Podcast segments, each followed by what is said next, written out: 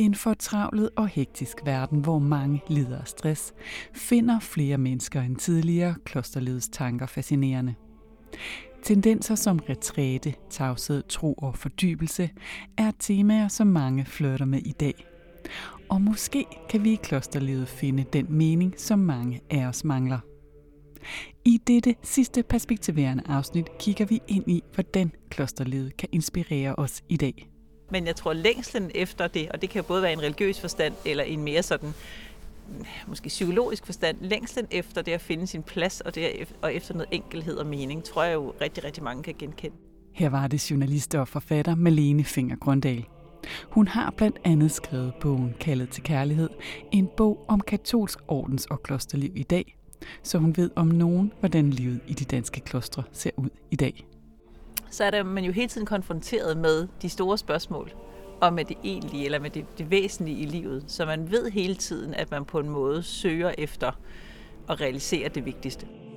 Mit navn er Line Grundborg Poulsen, og du lytter til syvende afsnit af serien Tættere på himlen, historien om de danske klostre langs Gudenåen. Det er en podcastserie, hvor vi undersøger, hvorfor vi til stadighed er fascineret af det enkle liv i middelalderens klostre, hvor munke og nonner levede et roligt liv med bøn og arbejde. Og i det her afsnit, der starter vi i en rolig og solskinsfyldt klostergård i hjertet af Aarhus. Jamen, vi sidder jo i en gammel klostergård midt i Aarhus, men når man sidder herinde, så kan man ikke rigtig fornemme, at man er i en, i en storby. Det er sådan et øh, rødstensbyggeri. Der er vor frue kirke til den ene side, og så er der de her øh, dele af det gamle kloster, som er noget af det mest velbevarede, vi har fra middelalderen øh, af kloster i Danmark. Der er en græsplæne i midten, i gamle dage har der måske været mere urtehave og sådan noget, og ude i siden er der, er der blomsterbede, og så er der bænke rundt omkring. Øhm, man kan høre lidt fuglekvider en gang imellem, og øh, ellers så er der bare øh, meget stille og fredeligt. Vi kan se himlen over os, og så kan vi se øh, klostret, så, øh, eller de gamle øh, klostermure her. Ikke? Så det er sådan en, en næsten et, et mini-kosmos, øh, vi sidder inde i. Det er nemlig, som du siger, næsten ikke til at forstå, at vi sidder midt i Aarhus, for der er super fredeligt og, og roligt og dejligt herinde i den her klosterhave.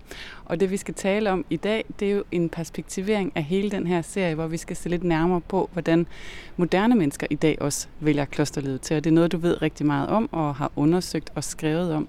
Så det første, jeg godt kunne tænke mig at spørge om, det er det her med, hvordan kan det være, at moderne mennesker, som i princippet har tusind valg til at leve forskellige typer af liv, de sådan egentlig fravælger øh, at få en partner og leve et frit liv og få en karriere og få børn og egentlig vælger klosterlivet til. Hvad er det, der tiltrækker dem ved den tilværelse? Ja, det er jo et virkelig godt spørgsmål. Jeg har brugt tid på at undersøge det ved at interviewe de her dansk, danskfødte mennesker, som har valgt det her liv. Og bogen hedder Kaldet, eller Kaldet til kærlighed eller Kaldet til kærlighed. Og det er jo fordi, de, de har oplevet en eller anden form for kald. Altså noget, der har trukket i dem en eller anden længsel, måske en eller anden fornemmelse af, nogle af dem siger, at det er sådan næsten som at få en smag af noget, altså som ligesom bliver ved med at have en eftersmag. Man må, man må, man må eftersøge det.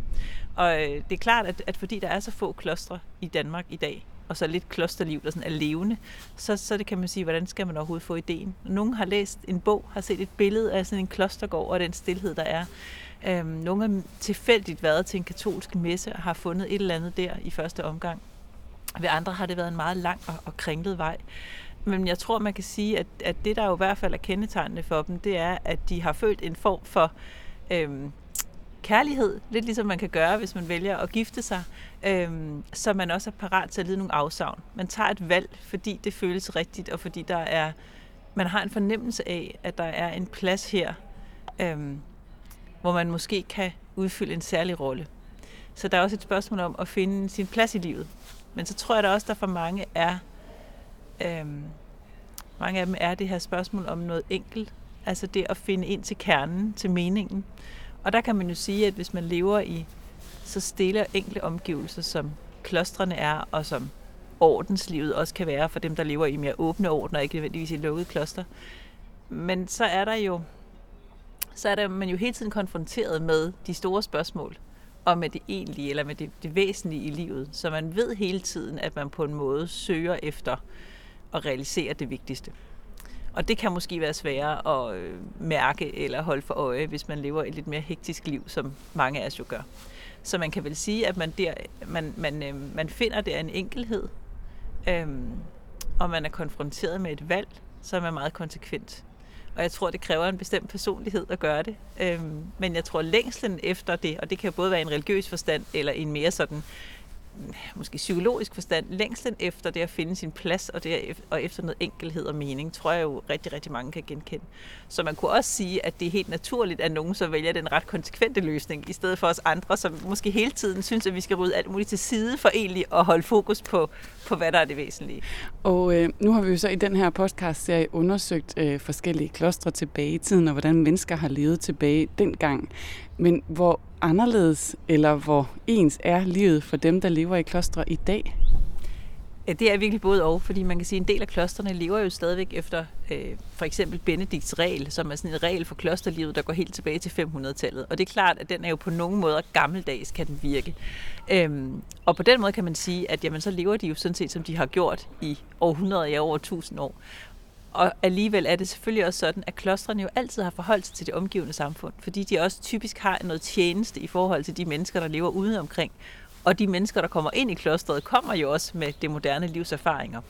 Og det vil jo sige, at i nogle klostre for eksempel, der kæmper de med, at jamen, de skal også øh, måske overleve, de skal gøre sig relevante, så de har måske butikker, producerer forskellige ting, og har jo derigennem en positiv kontakt med omgivelserne, men oplever så også, jeg sådan helt konkret talt med nogle af de her nonner og munke, hvor de oplever, at jamen, det kan være svært at holde fast i tidebønderne som det, der strukturerer dagligdagen, og bønden som det vigtigste arbejde, fordi der er de her andre ting, der trækker i dem, og forventninger fra det omgivende samfund.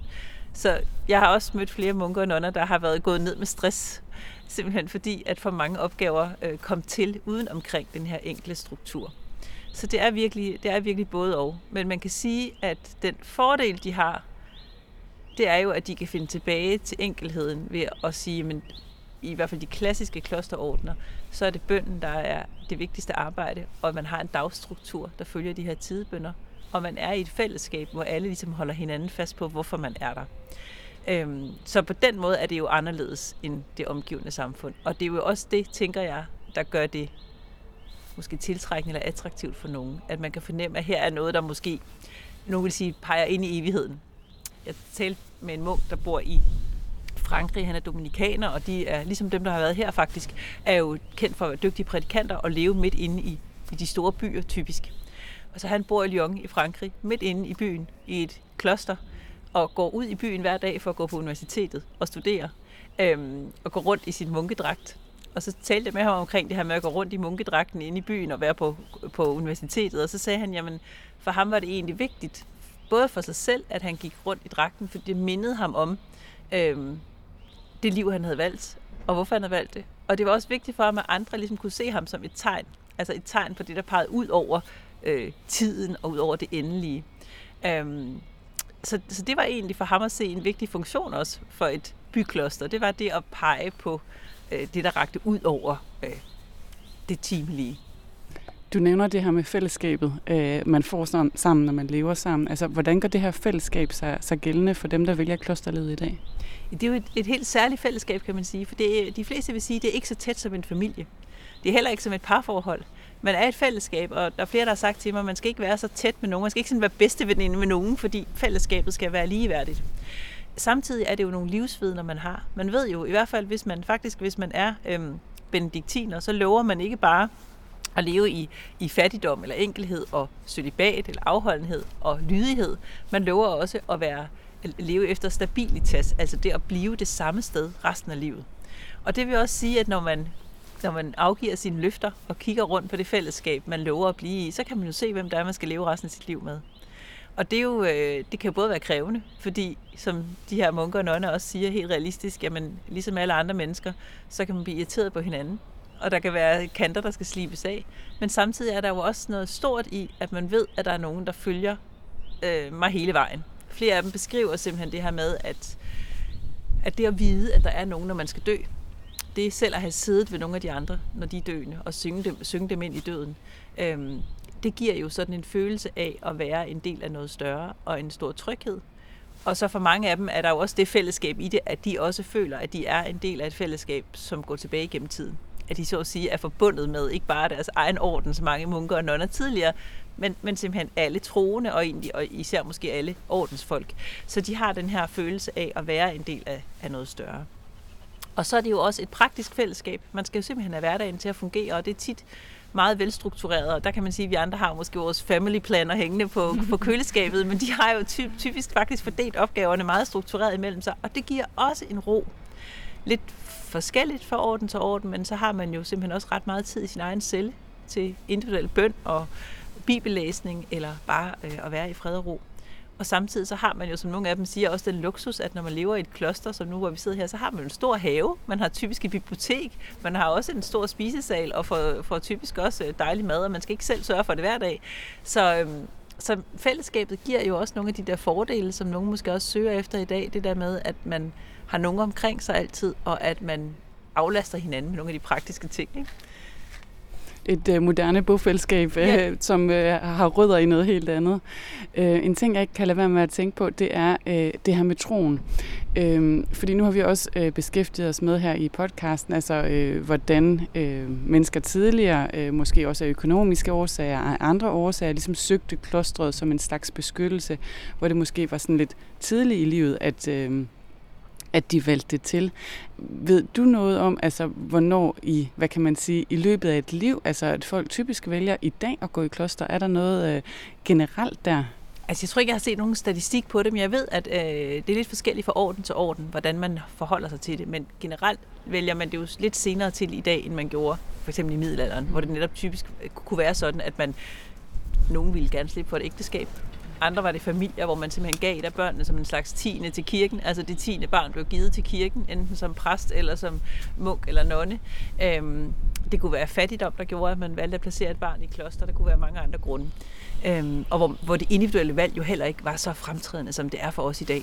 Så i dag kan man måske sige, at det er det jo typisk sker øh, i forbindelse med, at man i det hele taget skal finde sin plads i livet, og det kan for nogen tage længere tid end for andre. Beslutningen om at gå i kloster kan måske sige at være endnu mere radikal i dag, end den har været tidligere. Fordi vi ved, der er så mange andre muligheder. Som du selv siger, så, så er der jo så mange alternativer.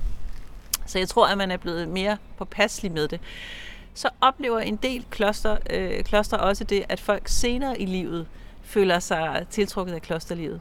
Måske opdager, at der er noget i deres liv, de ikke har realiseret i form af bøn og stillhed. Måske er i en livskrise og har gjort op med nogle ting der vil det jo så typisk være sådan alligevel, at mange af de her mennesker for eksempel har børn, måske er fraskilte, men i hvert fald har tæt familie, og så er det jo en helt anden sag at gå i kloster. Så det sker sjældent, at folk så indtræder, men det kan ske, at de bliver tilknyttet klosteret på forskellige vis. Og det tror jeg sådan er en tendens, at folk faktisk lidt sent i livet, sådan øh, måske midt i livet eller lidt senere, øh, føler sig så tiltrukket af klosterlivet, at de inkorporerer det, enten ved at bo i et kloster i perioder hvert år, nogle uger, eller ved simpelthen at tage noget af klosterspiritualiteten, traditionerne, bønslivet med sig ind i deres hverdag. Og det er, det er i hvert fald noget, en del klostre øhm, fortæller om, og som jeg også ser, altså hvis folk for eksempel tager på retræter i et kloster, så tager de noget med sig hjem derfra. Så, så man kan måske sige, at klostrene er jo i tilbagegang i Europa, i Vesteuropa i hvert fald. Øhm, men klosterspiritualiteten er måske ved at finde nye veje ud i det almindelige liv. Jeg har lagt mærke til, at øh, her de seneste år, så har der været rigtig mange sådan, kulturprodukter, både film og bøger, der på den ene eller den anden måde beskæftiger sig med klosterlivet, og også i nogle gange dramatisk form. Og her er øhm, troen og tvivlen egentlig øh, ofte, eller nogle gange et, øh, et tema, man ligesom berører, og jeg tænker, at det også øh, i dag for det moderne menneske, at der vil øh, tvivlen på en eller anden måde også være en faktor på en anden måde, end det måske har været tidligere. Så er der også plads til tvivlen i det moderne klosterliv?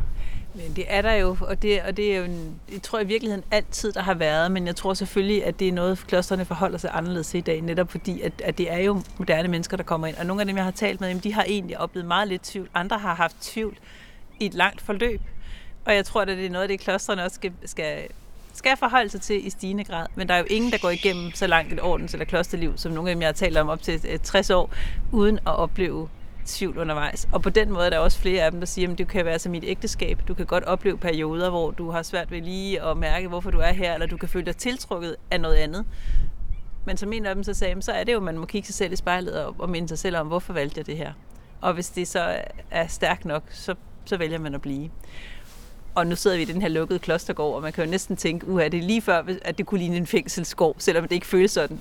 Men klosterne er jo ikke fængsler. Man kan forlade dem, og det er der folk, der gør, ligesom de har gjort tidligere.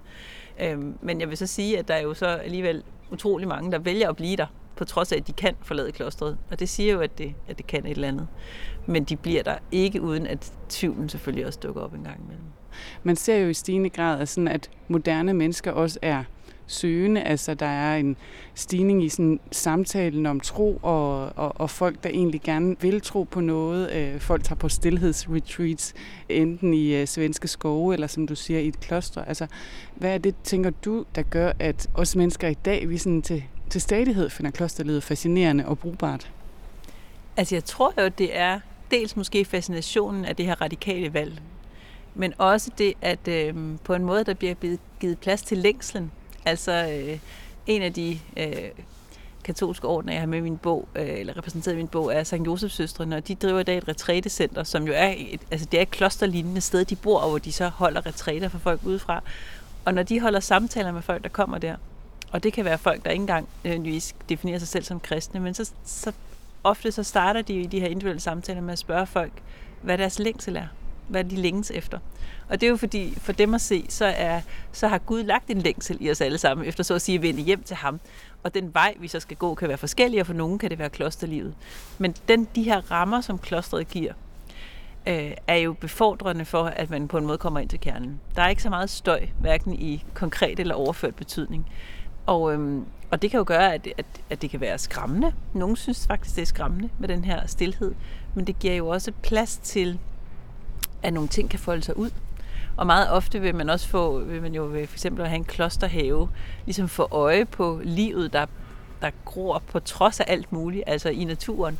Øhm, så jeg tror, at, at, øh, at klostret kan med sine rammer skabe plads til, at vi får øje på noget af det egentlige i livet. Og for nogle vil det jo være forbundet med en tro på Gud og på en skaberkraft, som man egentlig gerne vil både være både takke og være forbundet med. Og, og, og, og man kan måske sige, at klosterlivet har været lidt i bad standing i en del år, fordi det er forbundet med middelalder, og det så mange har opfattet som meget rigidt og undertrykkende på forskellige måder. Men jeg tror, at man får mere og mere øje på, at der også i klosterlivet kan være noget frisættende. At der i klostertraditionen også er meget lyst, er en, en spirituel tradition, som man så at sige kan læne sig ind i, så man ikke skal opfinde det hele selv. Fordi måske er der øh, kan man, man kan måske også sige, at, at til forskel for hvil, forskellige sådan selvudviklingstendenser, så tilbyder klosterlivet jo på en måde øh, nogle, nogle måder, metoder, øh, nogle øh, afprøvede, velafprøvede metoder, som man, som man kan glide ind i, uden at man skal gøre det til et individuelt projekt. Øhm, og det tror jeg på mange måder, at mennesker oplever som sådan aflastende fra, øh, i forhold til det her øh, projekt med selv at skulle opfinde alting forfra. Du har lyttet til det syvende og sidste afsnit i podcastserien Tættere på himlen, historien om de danske klostre langs Gudnåen. Vil du vide mere om klostre og kulturhistorie langs Gudnåen, skal du gå ind på hjemmesiden oplevgudnå.dk podcast.